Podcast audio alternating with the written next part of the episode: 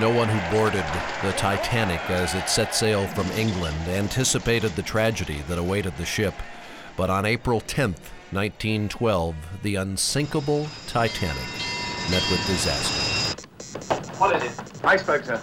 I put a hard starboard and reversed the engines, but she was too close. Aboard the ship, there was panic as it became obvious that the unsinkable Titanic was indeed sinking into the cold, dark waters of the North Atlantic.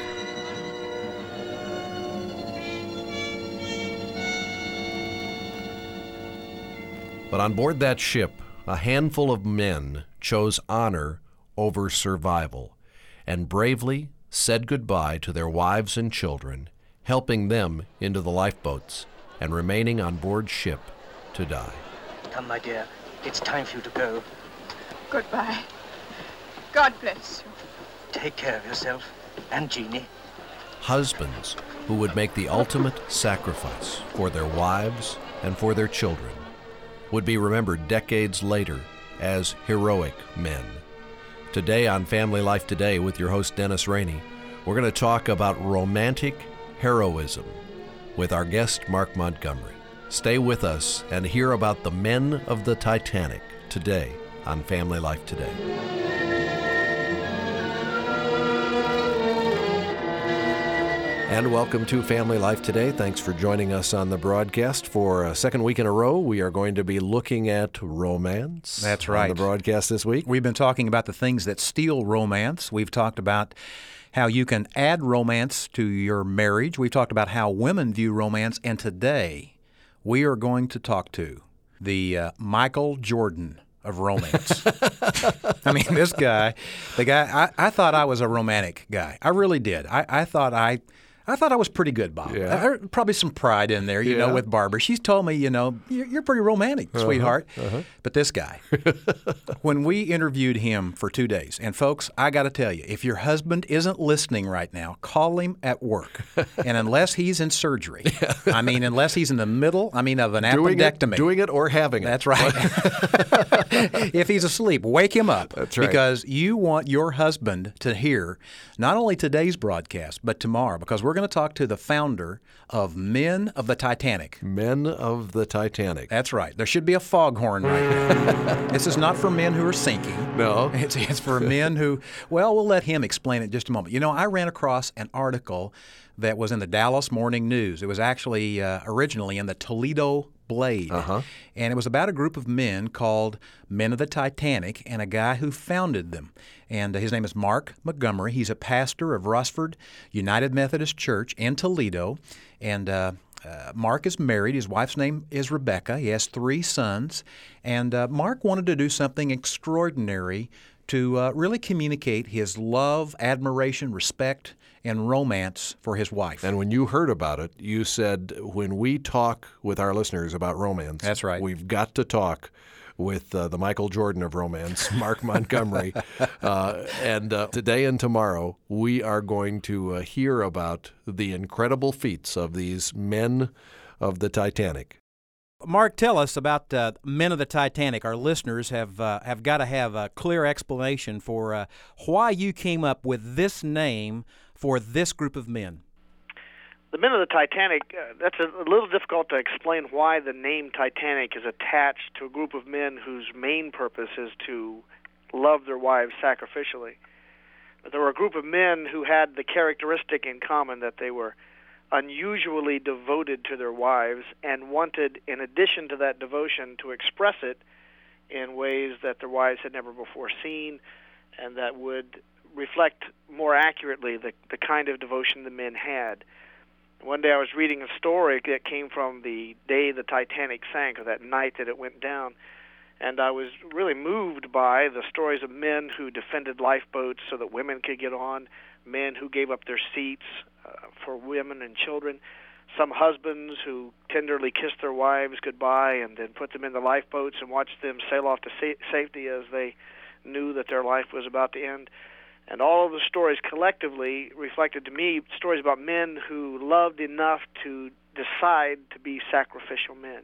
I put those two together, and I decided, well, maybe we can invent a way that men today can honor those heroes from 1912, and they could also express their devotion for their wives with that theme. Now, when you called a group of guys and uh, suggested that you start a, a group like this, what was their reaction? First, you have to know who to call. In my ministry, I encountered lots of wonderful marriages, but the kind of men that I was looking for were men men who were creative, men who were devoted, men who I thought had the kind of enthusiasm, regardless of their age, for their wives. And there are some men in their 60s and some men in their 20s and every age in between. But the the key ingredient was somebody who was enthusiastic, uh, committed Christian, who was enthusiastic about his faith, about his wife, and about how we are instructed to be sacrificially loving of our wives like Christ was for the church, but not not um, well, I might get in trouble for saying this, but I wasn't looking for vinegar Christians. Hmm. The ones who look like they take a good strong dose of vinegar every morning and go through the day dour. I was looking for excited, uh, turned on Christian men who love their wives. So you're you're talking about a group of men that weren't uh, trying to heal a weakness in their marriage. You're talking about men who are already creative in their marriage, who were already uh, self-sacrificing for their wives, who just wanted to get better. Right. This is not a process of therapy. This is a celebration of a wondrous gift of God.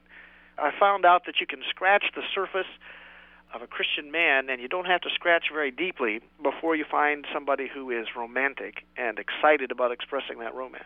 And they heard it, and after they got a sense of it, not a single one said no. They all got excited. Hmm. Well, you've been married for 20 years to Rebecca. That's right. And uh, have you always been a, a romantic dude? no, I'm a I'm a hillbilly from West Virginia originally. Hmm. When I came out of those hills, there was uh, not much romance that I would consider intrinsic. When I came out, football, motorcycles, those are the kinds of things that uh, made my world uh, exciting. And when I encountered Rebecca, I didn't know how to be uh, a truly effective husband. I don't think any man does, but over the process of years, as we developed this love and as God blessed us and we discovered what it meant to be sacrificially loving to each other, this Titanic idea naturally evolved from the relationship that we had. Well, tell us about that uh, that first group. Did you guys get together with a clear plan in mind, or did it evolve as you went along? I had a clear plan. I knew exactly what I wanted to happen, and in that sense, I was. Um, it wasn't a democratic group to begin with. I went to these men, and I thought this was odd enough. This was the kind of unusual event that you'd better have it pretty well planned out so you could explain it in detail. Otherwise, people wouldn't know what they're getting into. And so I explained to these men, this is what I'd like to see happen. This is the impact I think it would have on our wives. And do you want to take part? And when they saw the details, they said, yeah, we really would. You were speaking of an, of an event there, Mark. What do you mean by that? Our first event, we've had more than one, but our first event was a night that we planned for months and practiced for and rehearsed and, and fretted over. An event that the women didn't know was coming other than the date and time. They knew that their husbands were plotting and planning and meeting, but they didn't know what they were plotting. And so the first event was a surprise, totally designed by the men to express that sacrificial love. I don't know if you want me to describe that event at any time during this program. That'll take some time. Well, go ahead. Our listeners would like to know exactly what went on during that event. Well, the, the critical part of the preparation was that we wanted to express our affection through the details of the event, the evening. Our emphasis on each and every detail was a gift to our wives. We wanted them to know we thought this through with you in mind. This is not an event we created for us. This was an event that we created because we thought it would mean something to you. For instance, I suggested to the men, let's sing them a love song. Let's sing them two love songs. the men said, we can't sing. We're not good singers. My response was, the point isn't whether we're good singers. The point isn't whether we sound good when we sing. The point is, how will your wife feel if 16 men gather together in the front of the room and with uh, real, obvious devotional intent sing a love song to them? Well, when we thought through the details from the woman's point of view, we saw that it didn't matter how we sounded. If we practiced, carefully picked the right song, had the music prepared, and then sang to them, that detail would be powerful to them, regardless of how embarrassed we felt. I got to ask you, what was the song? I- I'll bet Bob knows it and can sing it for us. we sang. Uh, see, I'm thinking back now. The first event, we sang "Lady," and we sang at the end "Nearer, My God, to Thee." And of course, that's what was sung when the Titanic went down, right? That's correct. Yeah. In fact, you you attempted to uh, recreate the Titanic uh, evening at this event, right? we tried to recreate the theme. It'd be, of course, impossible to recreate the evening. We we wanted to just take the theme and the elements from the Titanic evening. For instance, the menu was an exact replica of the the meal served in the first class dining hall the night the Titanic sank. We found a chef in a local restaurant called the Booty House who was a Titanic aficionado who knew that story and he was excited about matching that menu. Between every course, we would have an item of affection or something that we would do. But let me back up first and say that the women didn't know this was coming. We had written invitations that we gave to chauffeurs of limousines who picked the women up. When the women expected us to arrive, we weren't there. Instead, these limos picked them up, and they were uh, flustered, to say the least. The invitations were signed by us so that they knew this was not some um, weird chauffeur going around picking up strange women. and they were met at the curb of the booty house by tuxedoed men who escorted them to a VIP room where a hostess uh, served them and took care of them.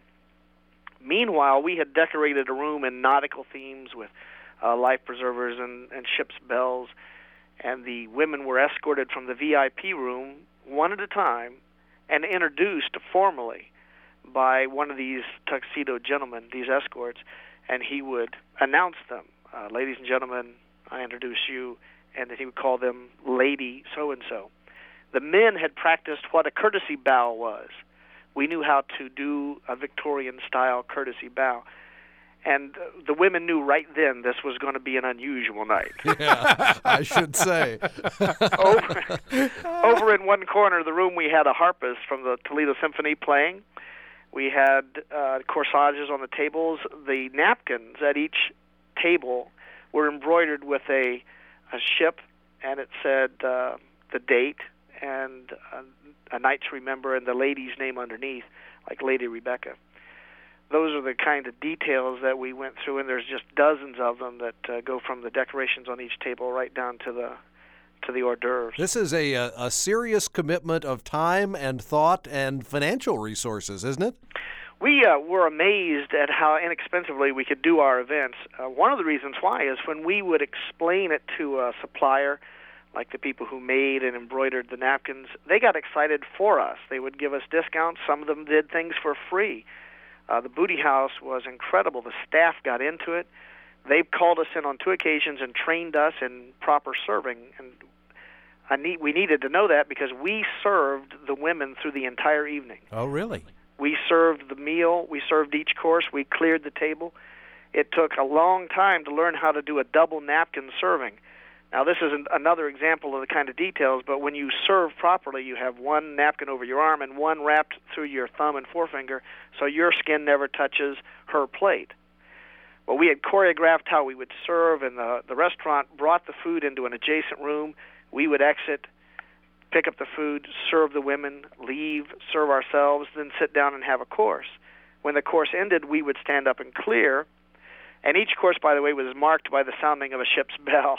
So the ship's bell would toll, we would clear. Then we would come back in, and we would either sing them a love song or do one of the acts of, of uh, affection that we had planned for each course.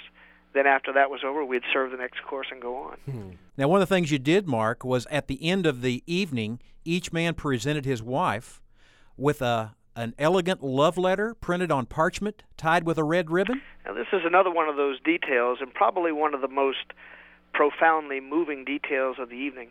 The women had already been shocked to see their men do the serving and uh, to do it properly. They had been shocked to see them sing, and uh, the entire evening had been a surprise. But most men that I know aren't practiced at writing love letters, especially after they've been married for a time. One of the ideas that I thought was important was that we express in something tangible our affection, and, and a letter was the best way to do that. The way we arranged it was one of the men stood up between the, the uh, last course and dessert and he said that a letter had been found floating among the debris from the Titanic that a man had obviously written after his wife had sailed away in a lifeboat. And they found that letter, and it was being read t- today for the first time. And then he read this wonderful love letter of praise. And at the end of that love letter, he turned to his wife and he said, There was no man from the Titanic. There is only this man from the Titanic. I wrote this letter for you. And he handed it to her. And at that moment, we all reached into our vest pockets and pulled out our letters, which were, as you said, written on parchment and wrapped in red ribbon, and we handed them to the ladies, and then we stood to clear the last course's dishes. Some women chose to read the letters at that uh, moment. Most of them did. A few were so overwhelmed they had to wait until later. And then we served the dessert, ate our dessert, and after that was over, stood to sing "Nearer, My God, to Thee." After having told them the story of the men and the band that played on the bow as the ship went beneath the waves. Now, were you able to keep this uh, a complete secret from the conspirator's wife, from Mrs. Montgomery? Yes. So she had no clue what was coming? None whatsoever. And what was her reaction as you drove home that night? I think her reaction was much akin to the reactions of all the women. Uh, and I can't talk about the reactions without extend, expanding the story over a period of time um, our wives wept frequently through the evening. Two or three times, it was just an overpowering sense of, um, if I could be bold enough to call it this, there was a sense of Holy Spirit presence mm-hmm. in a worship of what it meant to be in love. That God had taught us to be in love to, in such a way that there was a reflection of divineness that our loves our loves for each other reflected back and forth. I don't know how to put it into words, but there was something sacred about the night. Uh, when we left, um, it was a completeness, a joy, a, a thank you, Lord, for this woman that I love, and a sense of her reaction that um, I was a gift to her from God. Not that I'm so great, but that God can take two people and help them love each other like that and, and fellowship together and share one another. It was that was the pinnacle at that moment of anything we had ever done. Whenever those couples got together socially or visited at holidays, sometime during the course of our conversation, we would drift back to the night of the Titanic. And the men would be told, don't ever do that again. you can't do that again. If you do, you'll ruin it. It can't be bettered. It can't be repeated. It's the highlight of our lives. And We're, being typical men, you ignored your wives completely, right? Well, we listened to them for for a few years, but then we began to think we could do another theme and do it better and do it uh, more dramatically, and and we did. So what did you do? Oh. this is even more complicated. This is better than the first one. I get really excited about the second hold one. Hold it, hold it. Uh, Stop the tape. There's enough men already feeling guilty enough right now, Bob. As a result of the Titanic evening. That's right. And I want you to know, I, I know what's on tomorrow's broadcast. Yeah. And I don't think men are capable of uh, hearing two creative ideas back to back well, this magnitude. We don't have the time for it anyway. We're going to have to uh, suspend it till tomorrow's broadcast. Well, we could ask our, our, listeners to call the radio station and just let it continue to play. I don't know. Just preempt the next program. I don't know if the next program would like that very much. There are a lot of wives who would love it, I promise you. You know, what is it, Dennis, about what these men did that uh, that made their wives feel so special? They gave their wives some attention and they took uh, some time to set apart to think about them and their relationship. Mm. It's not so much uh, what they did, although I think uh, their care and their thinking is is proven out in what they did. But it was that these men spent the time, invested the energy, and made the statement to their wives, I love you. I care about you and I'm willing to do something that doesn't think of myself, but thinks of you in 100% purity. Mm. And you got to believe those wives were absolutely beaming. That's why they didn't want those men to try it again. They didn't want that, that memory to be spoiled with uh, a second event. But I can promise you, on tomorrow's broadcast, these guys outdid themselves with an event that, again, I thought I was a romantic person, but uh, I've got a couple of you know, romantic ribs, but that's about it. These guys are, are purebloods. You here. are humbled in their presence. I am humbled. well, you know, uh, one of the things I think that uh, becomes a challenge for husbands is where to come up with the romantic ideas. How do you speak? Romance to your wife in such a way that uh, it will communicate to her. And, and that's what went into the creation of what we've uh, been talking about on the broadcast during this series the uh, communication tool we put together called Simply Romantic. It is it's almost game like in the way it works. It's got ideas for couples, it's got a romantic tape that has music, and it's got romance on it. It's got a, a, a romance questionnaire. In fact, I was thinking about this as, I, as Mark was talking today. Uh, one of the questions on the questionnaire enables a husband or a wife to go through and uh, put a yes or a no by different things as to whether that communicates romance to them. Uh, for example, flowers or candy or neck rubs or back rubs or bubble baths or going shopping together or long walks or love notes or praise in front of others or uh, the list goes on. But uh, the idea is that a husband may come home with a box of candy, which uh, he would love to receive perhaps, and give it to his wife and uh, she's thinking uh, he doesn't care about my diet, and it just doesn't work. Well, the romance questionnaire gives the couples an opportunity to say, uh, This is something I like. This is something that really communicates romance to me. And it's a part of Simply Romantic, the collection we put together for couples. I think every couple, uh, whether you've got a great marriage or one that's kind of struggling, could use these ideas to rebuild intrigue, romance, fun, excitement uh, and, and build some memories together. Uh, what is a relationship? That it's shared moments, shared events. It's sharing your life with another person. That's what this collection will do for you and your marriage. It will enable you as a couple to build your relationship. If you'd like to receive this, it is guaranteed to give you the most romantic year of your life. It's got 12 months worth of ideas and activities for couples to do. Call us toll free at 1 800 FL today and ask how you can receive Simply Romantic. The cost is $19.95 plus $3 for shipping and handling. In addition, the tapes of this series are also available 13 broadcasts on six cassette tapes in case you've missed any of the previous broadcasts, or if you'd just like to share this information with a friend or with a spouse. Give us a call toll free 1 800 FL today. The cost for the tapes is $30 plus $5 for shipping and handling. Let me give you our address too. It's Family Life Today, Box 8220.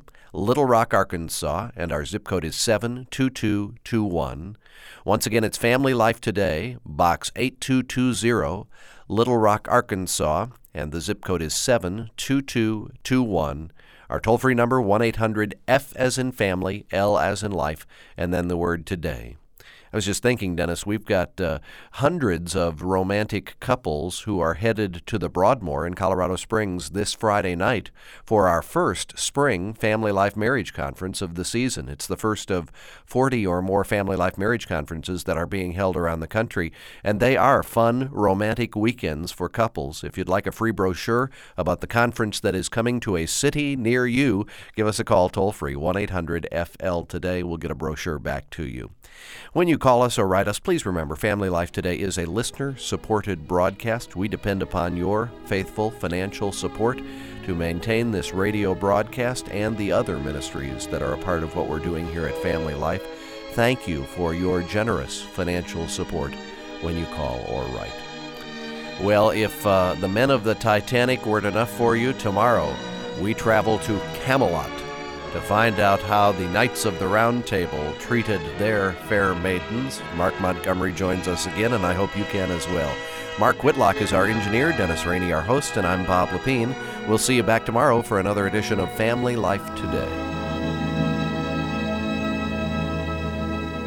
Family Life Today is a production of Family Life of Little Rock, Arkansas, a ministry of Campus Crusade for Christ.